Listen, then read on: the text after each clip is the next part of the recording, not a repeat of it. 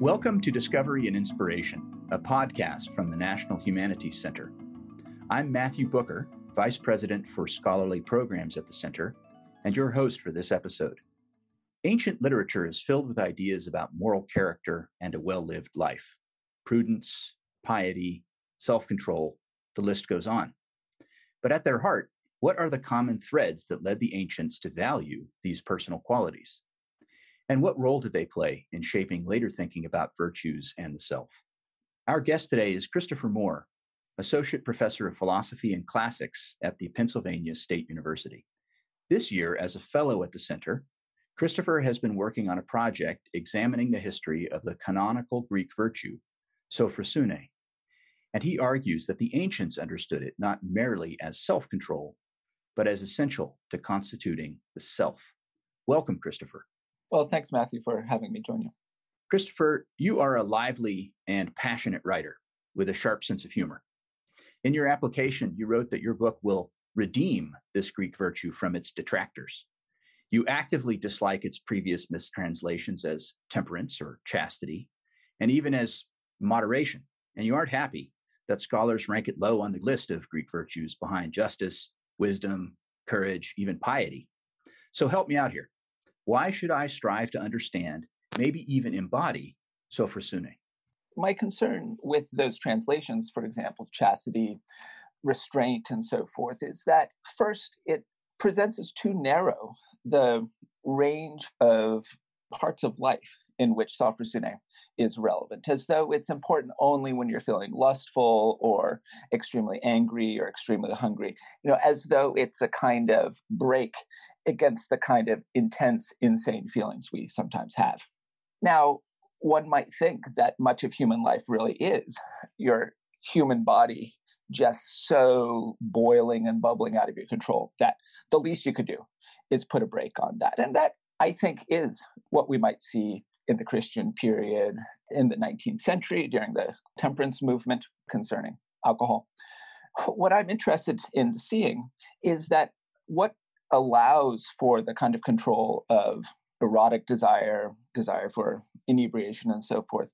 That mechanism applies much more generally in our human life. And what I'm interested in seeing are the ways that that kind of mechanism is essential to our being people of the sort that we recognize, of our being mature human beings of the sort that we recognize. That is not just in extreme cases, in cases of addiction or whatever, but just every day as we're growing up, as we're improving as friends, as family members, as people in a workforce, as citizens. How did you become interested in this topic? Does it build on previous work you've done, or do you see it as a large unanswered question in your field? You know, I think it's easier to do research when you feel like you have some sympathy for the topic, or you feel like, oh, if I could understand this issue, then maybe it will apply to my life. And you know, most of the other virtues seem really hard to ever amount to, you know, actually being just, actually being generous, actually being wise. So it seemed like, well, at least from the conventional perspective, sophrosune is just like not going crazy at the banquet table. I think I can do that. So one, it's like, oh, low hanging fruit. But it is also connected to this interest that I've long had, and that is the issue of self knowledge. How are we to understand and be responsive to this famous saying, know thyself? The Greeks took this as somehow the main thing that you needed to do to know yourself. But at the same time, they were mystified. How am I to do that? And how will I know when I've succeeded?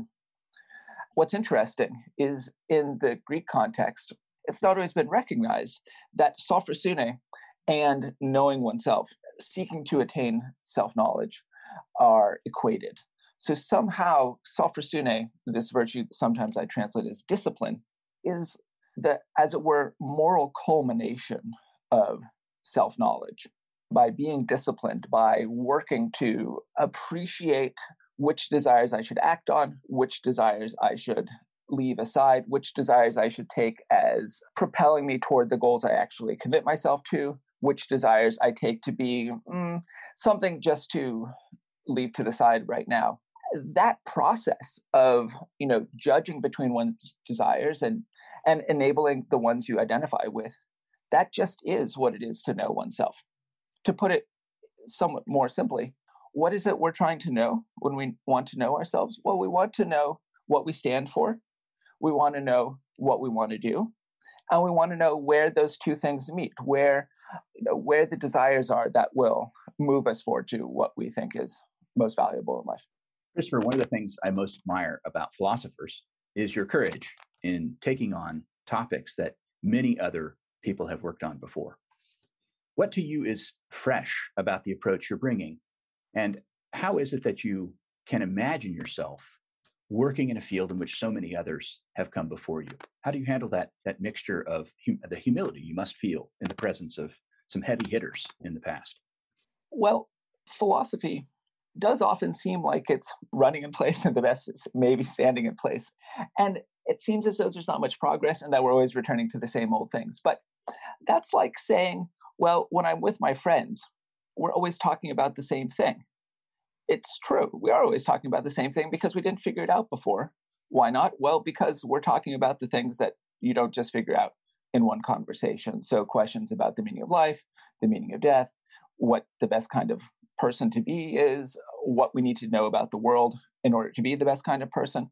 So, those are all questions which I think, in some sense, in principle, are not answerable in any finite way. There's no equation to find that will then answer them. Had there been an equation, we might have found it, and then we have mathematics or we have biology. I think the fact that we're still talking about Socrates and Plato and Aristotle and Sophrosune, well, for me, it's indication that we're on the right track, that these are the people who have isolated or identified the questions that are really hard. And they're hard in this paradoxical way. They're so hard that we're only going to be able to address them by talking, you know, Matthew, like you and I are talking. So, in some sense, by using the, the easiest route. And what I feel like is a very late entrant into the most marvelous conversation there's been. And of course, for me, it's only part of the conversation. I mean, I mostly am around the ancient philosophers, or Greek philosophy, I should say more specifically. So that's one thing. Now, what is it that is fresh? Well, when it's a study of history, the phenomena of human experience is just so manifold, it's so dense. And so now, actually, the real reason is connected to what I just said about a conversation and connected to historiography, which is that certain issues become of primary interest to people, and then that sets the terms of the debate. So, for example, anyone who's taken an ancient philosophy class studied plato and has heard about the forms you know the universal immaterial things that are definitive of the world in the platonic theory for much of the 19th and 20th century that was a thing that the most excited participants in the ancient philosophy conversation were talking about. And with anything, when there's a hot center, you can't just talk about everything to an equal extent. So, though I believe that self knowledge is really important, and people would admit that it's important, that just hasn't been where the focus of conversation has been for these reasons connected to I want to be talking about what other people are talking about. My hope, of course, is that in my very little way, I can nudge the conversation toward that, especially by pulling in interlocutors that have been talking about something else and say, you know, you're in effect already talking about self knowledge or sophrosune or discipline. So there, the freshness is in bridging conversations, I suppose. Christopher, one of my favorite activities at the center is walking around and looking at the piles of books that scholars have ordered and sometimes end up stacked up near your door. And I imagine that your office is filled with books at this moment. You've been a great consumer of the library's facilities this year. And I wonder, is there anything that you've added, something that is new, or perhaps a, a story or a perspective you didn't have that you have gained during your year at the center on your topic? Just as I was preparing to move down to North Carolina, I was thinking about ways to find other researchers of the fifth century Greek intellectual tradition who wanted to talk about recent articles about their own work, etc. So I started a, Zoom group, uh, which we call SPIN, on sophists and public intellectuals. I would be trying to come up with new topics for us to discuss. And so I would just request whatever new book seemed to be on some interesting thing. There would be a, a book on a story about the competition between Homer and Hesiod that I knew effectively nothing about. There would be some stories about Anaxagoras, who seems to have been the first person to explain the eclipse of the sun as uh, as not something we should be superstitious about, but something we can use to understand the nature of the sun and the moon, and so forth. So I could re- request those books, and this has been important for me as someone who's trained as a philosopher and is connected to one of the excellent things about the National Humanities Center. And it is that the questions that I have mostly known through the study of philosophy and sophistry exist and are productive in ancient music, in ancient literature, in ancient astronomy, in ancient religious practice. And so by having the super easy access to whatever new books are coming out, having the time to you know have these Zoom seminars with people working on related topics across the, the continent, I've been able to have a a much richer, let's say, interdisciplinary perspective on the time, the fifth century and the fourth century, that has occupied me for so long.